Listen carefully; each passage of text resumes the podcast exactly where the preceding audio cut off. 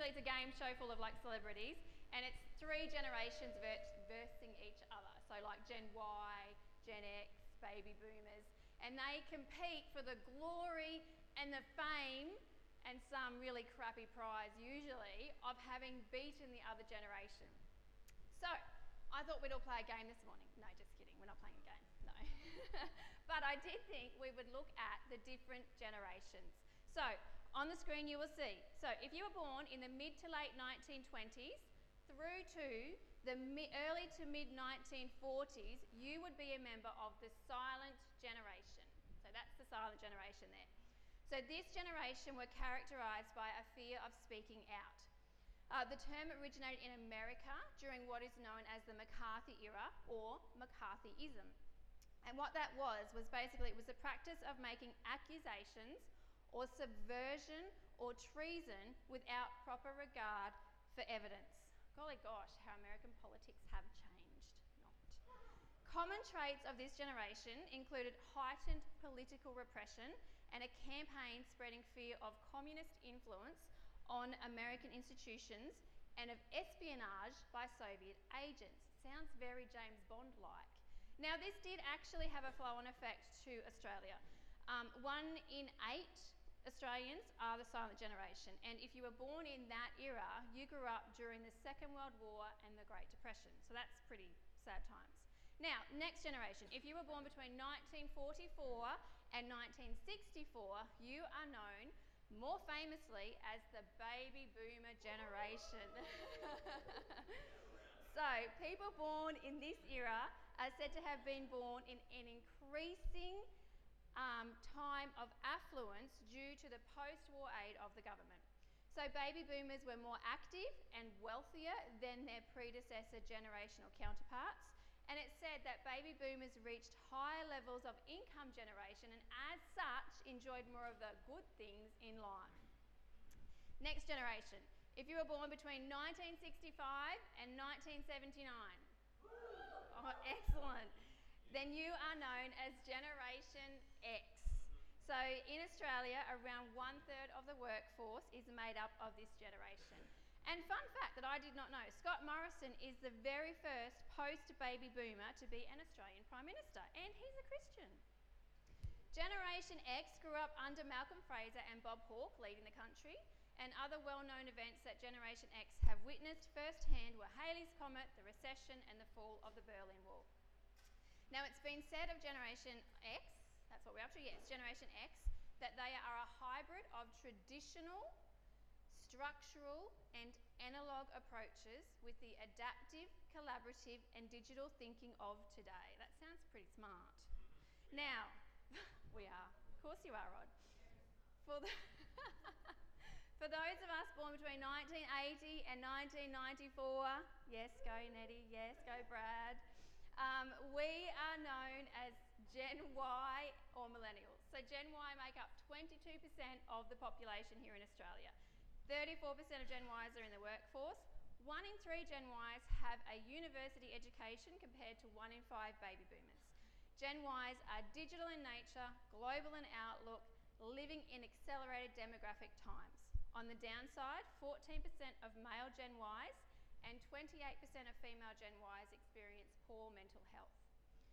This generation, so my generation, Nettie's generation, are stretched and stressed. We are more concerned over job security, housing security, sustaining good work life balance, developing positive relationships, and sustaining good and mental health. And that is why we are so exhausted all the time. That is right.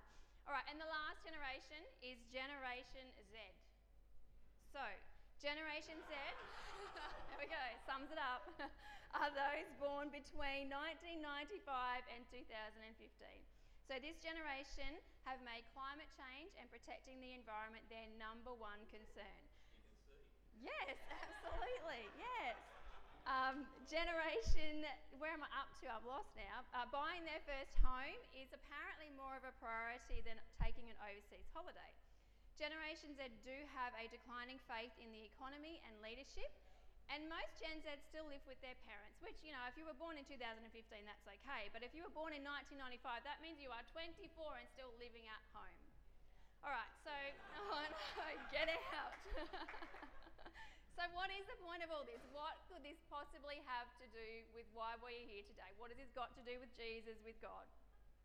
I have a point, I promise. So, sometimes we allow who we are to be defined by a pre constructed set of ideas. Sometimes we allow culture or government to define not only who we are, but also how we should behave, what kind of neighbourhood we should live in, what kind of job we will have, and the list goes on. And sometimes it's our origin or our inherited socio-economic class or status that we, nobody else, that we allow to dictate our present and our future.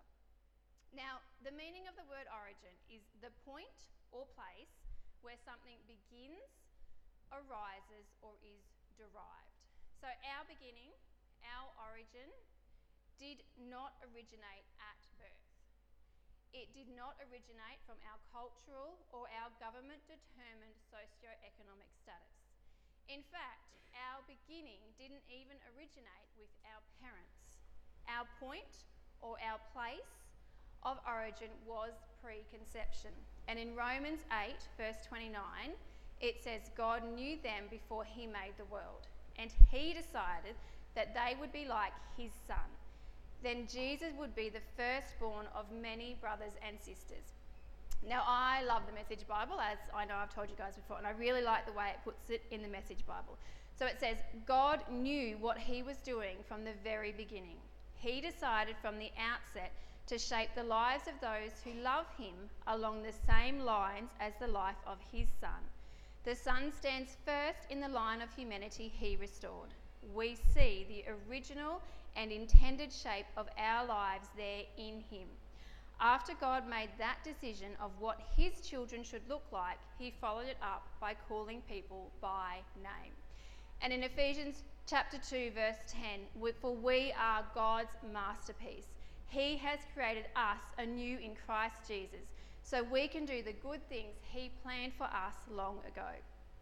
Now, during Jesus' time, obviously things on earth were a little bit different to our culture, our economics, and our government.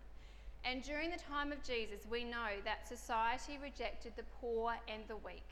Social outcasts were people that were considered to be unclean, poor, sick, and women. Judaism excluded these people from the centre of religious life. And to be an upper class citizen in the time of Jesus, you had to have acquired land or had accumulated trade or political influence. And those who became rich by the world's standards were landowners, government officials, and army officials. Middle class citizens were more commonly the merchants and the artisans, and lower class citizens were unskilled labourers and farmers. Now, interestingly, Shepherding was the second to lowest position on the social ladder and was considered the absolute lowest of working classes. Now, I don't know about you guys, but can anybody maybe think of someone from the Bible, pretty unassuming yet very important person who would have been in that social class? Maybe a young shepherd boy, maybe in the lowest of working class occupations, Maybe he defeated a giant. Maybe he became king. Socioeconomic status is the social standing or class of an individual or a group. It is measured as a combination of education, income, and occupation. So let's look at Jesus' earthly family from that perspective. So, Joseph, he was Jesus' earthly dad, he was a carpenter. His mother, well, obviously, she was a woman. And it didn't matter to the culture of that day that Mary was also a direct descendant of King David through Eli. Uh, and if you count all the generations, it's 41 generations, but she was still a direct descendant. Did Jesus allow culture, environment, and government to define who he was and what he was capable of doing? No. He allowed himself to be defined by whose he was. He knew that he was the son of the one and only God, and he knew he was of royal blood. You see, it doesn't matter what socio-economic class you were born into. It doesn't matter what generation you were born into. It doesn't matter what working class you find yourself in today, because you are of royal blood. And as Romans 8:29 said, Jesus would be the firstborn of many brothers or sisters. And you, if you have given your life to Christ and if you believe that he is your Lord and Savior, you are that brother or sister. You are of royalty. And what defines you is not what year you were born, what world you were born into.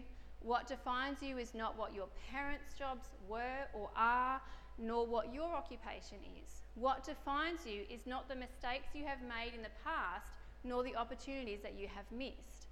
What defines you is who you say you belong to. Whose are you?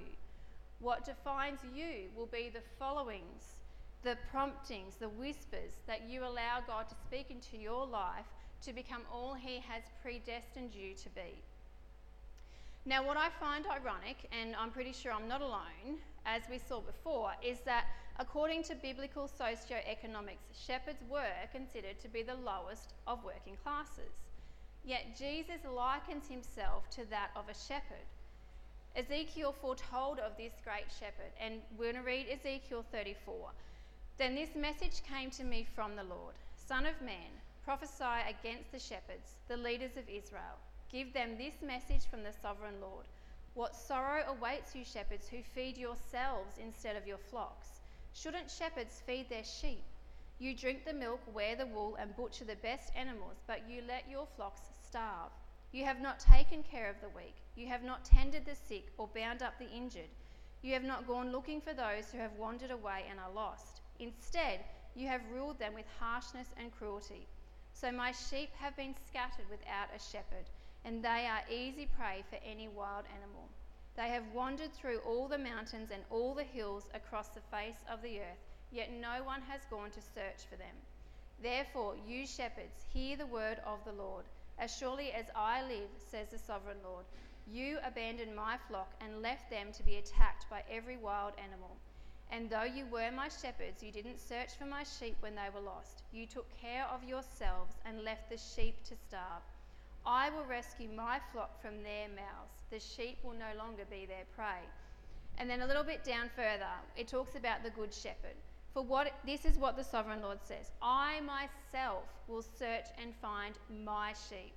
I will be like a shepherd looking for his scattered flock. I will find my sheep and rescue them from all the places where they were scattered on that dark and cloudy day. I will bring them back home to their own land of Israel from among the peoples and nations. I will feed them on the mountains of Israel and by the rivers and in all the places where people live. Yes, I will give them good pasture land on the hills of Israel. There they will lie down in pleasant places and feed in the lush pastures of the hills. I myself will tend my sheep and give them a place to lie down in peace, says the sovereign Lord. I will search for my lost ones who strayed away, and I will bring them safely home again. I will bandage the injured and strengthen the weak, but I will destroy those who are fat and powerful. I will feed them, yes, feed them justice. And in John 10, more famously known, I am the good shepherd. The good shepherd sacrifices his life for the sheep. Jesus is the good shepherd to his believers, just as the shepherds were of their livestock. A shepherd tended to his flock day and night. He would gather the sheep into the sheepfold at night for their protection. And back then, you know, a sheepfold was, was a pen, a cave, or an area backed by stone walls, not like today's modern farms. Since there were no doors, the shepherd would often sleep or sit in the opening, ready to guard his sheep from harm. And in John chapter 10, and I encourage you to go back over that in your own time, Jesus illustrates how the shepherd cared for his flock, protecting them from the weather, from thieves, from predatory animals. He loved and shielded them, and if necessary, he would lay down his life for them. What man determined to be the lowest of lows in terms of career heights, God esteemed, God highly honoured that of a shepherd.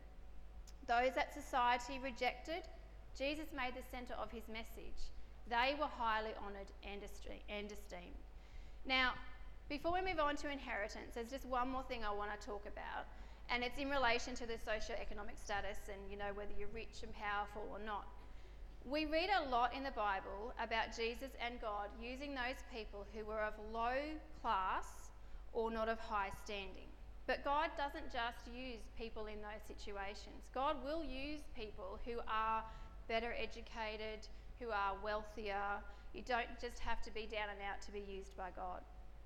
In the Old Testament, we see that God uses Abraham, Isaac, Jacob, and Job, and they were all well off.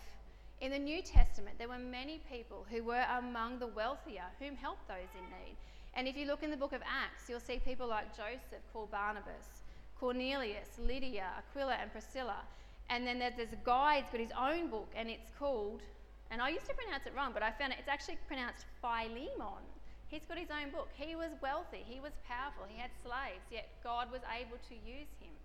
Because you see, it's not about social class, it's not about education, it's not about economics, it's about willingness, it's about whether or not you're prideful. It's about humility. And we know in Matthew 19 24, it's easier for a camel to go through the eye of a needle than a rich man to enter God's kingdom. And that is if your place is in the wrong, if your heart is in the wrong place, if you are relying on monetary wealth, if you're relying on things of this world, if you're not relying on God, that's when God is not able to use you. So let's move on now to inheritance. Now, unfortunately, when we talk about inheritance, or when someone receives an inheritance, it usually only comes about after the death of a loved one. And usually, when we're talking about inheritance, it's a, it's a sum of money or a parcel of land, or maybe something a little bit like, you know, a precious collection of jewels or other items that have either a significant monetary or personal value. But when we talk about inheritance from a biblical perspective, it's a little different. When we talk about inheritance in biblical terms, we're talking about it more from a theological perspective rather than a legal perspective. And what I mean by that more specifically is that we are talking about the acquisition or the receiving of spiritual blessings and the promises of God. And if we look at inheritance through the Old Testament, you'll see that the focus of inheritance was very much centered around God's promises to Abraham. And we're look at Genesis, 7, Genesis 17, and it says it's called God's promise to Abraham. So Abraham was 99 years old when the Lord appeared to him and again said, I am God all powerful. If you obey me and always do right, I will keep my solemn promise to you and give you more descendants than can be counted. Abraham bowed with his face to the ground, and God said, I promise that you will be the father of many nations. That's why I now change your name from Abram to Abraham. I will give you a lot of descendants, and in the future they will become great nations. Some of them will even be kings. I will always keep the promise I have made to you and your descendants, because I am your God and their God. I will give you and them the land in which you are now a foreigner. I will give the whole land of Canaan to your family forever, and I will be their God. And if we move through to the New Testament, we'll still see references to God's promises to Abraham, but we can see that there is a different inheritance to receive. And we're going to see who's going to be the smartest in the class and see who can pick it. So, Matthew 19. So, Jesus blesses the children. One day, some parents brought their children to Jesus so he could lay hands on them and pray for them. But the disciples scolded the parents for bothering him. But Jesus said, Let the children come to me, don't stop them for the kingdom of heaven belongs to those who are like these children. And then further on down, it talks about the rich man. Someone came to Jesus with a question Teacher, what good deed must I do to have eternal life? Why ask me about what is good? There is only one who is good. But to answer your question, if you want to receive eternal life, keep the commandments. I've obeyed all these commandments, the young man replied. What else must I do? Jesus told him, If you want to be perfect, go and sell all your possessions and give the money to the poor, and you will have treasure in heaven. Then come follow me. But when the young man heard this, he went away sad, for he had many possessions. And further on down, then Peter said to him, We've given up everything to follow you. What will we get? Jesus replied, I assure you that when the world is made new and the Son of Man sits upon his glorious throne, you who have been my followers will also sit upon twelve thrones, judging the twelve tribes of Israel. And everyone who has given up houses or brothers or sisters or father or mother or children or property for my sake will receive a hundred times as much in return and will inherit eternal life. So, very clearly, the inheritance that we're talking about is the kingdom of God, it's eternal life. And if you are a Christian, you are by faith a brother or sister of Christ. And if you are a brother or sister of Christ, then it stands to reason that you are a child of God. And if Jesus Christ is the Son of God, also known as Lord, Master, Son of David, Lamb of God, Good Shepherd, Great High Priest, Light of the world, King of the Jews, King of Kings, and my personal favourite from Isaiah 9 6. For to us a child is born, to us a son is given, and the government will be on his shoulders, and he will be called Wonderful Counselor, Mighty God, Everlasting Father, Prince of Peace.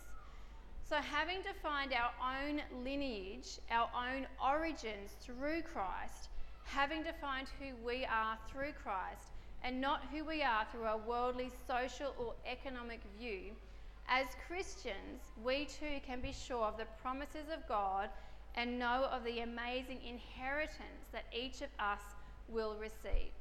And this inheritance is not one of possessions, but that which can never perish, spoil, or fade, that is kept in heaven for you, as he said in 1 Peter 1 4. This inheritance is the possession of salvation, and even more specifically, the eternal and joyful existence with God. So, I suppose my message today has really been to challenge myself and everybody to think about your own origins. I want to challenge you to think about what defines you and what it is that you allow to dictate the outcomes of your life. Um, and I also hope that it will cause you to stop for a moment or two and think about the outcomes, the long term outcomes for your life. Think about what you might inherit because of the choices that you choose to make today. So, we're just going to finish um, with a clip that I think really ties in really, really well with my message, and then Pastor Renee is going to come up and close.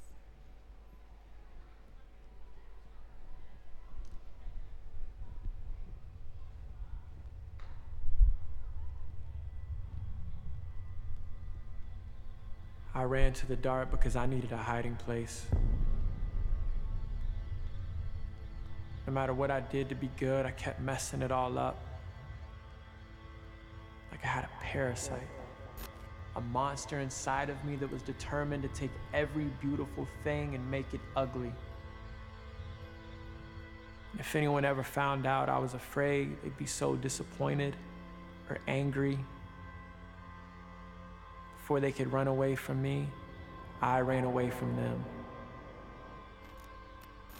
I was the master of my own life. I discovered things that would give me bursts of happiness, but everything faded. I hunted for anything that might be sustainable. It was all I really wanted something deeper, to feel loved instead of broken. In the dark, I felt comfortable never whole. There had to be a reason I was created, a bigger picture, an origin that made the universe and everything in it, including me. I suspected that my breath came from somewhere, something, someone, that my life wasn't just a random occurrence based on an accidental blast. I watched the sun set and rise.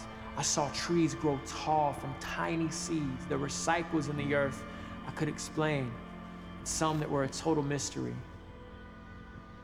All of this was evidence of a creator, an all knowing but distant God, watching from somewhere outside the darkness. God who knew my shame and was probably just as disappointed as everyone else.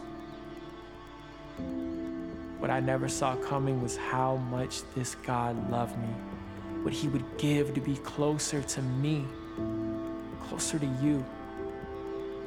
He knew we needed help, so he invaded the world with light. God sent his son Jesus to earth with a simple mission show them how much I love them. When Jesus arrived, he had every right to be judgmental. He was the son of God, he could have saw everything we've done with this world, a world his father created and reacted with punishment or disgust. Instead, he demonstrated God's love. He showed us God's love was radical, teaching messages that challenged the expectations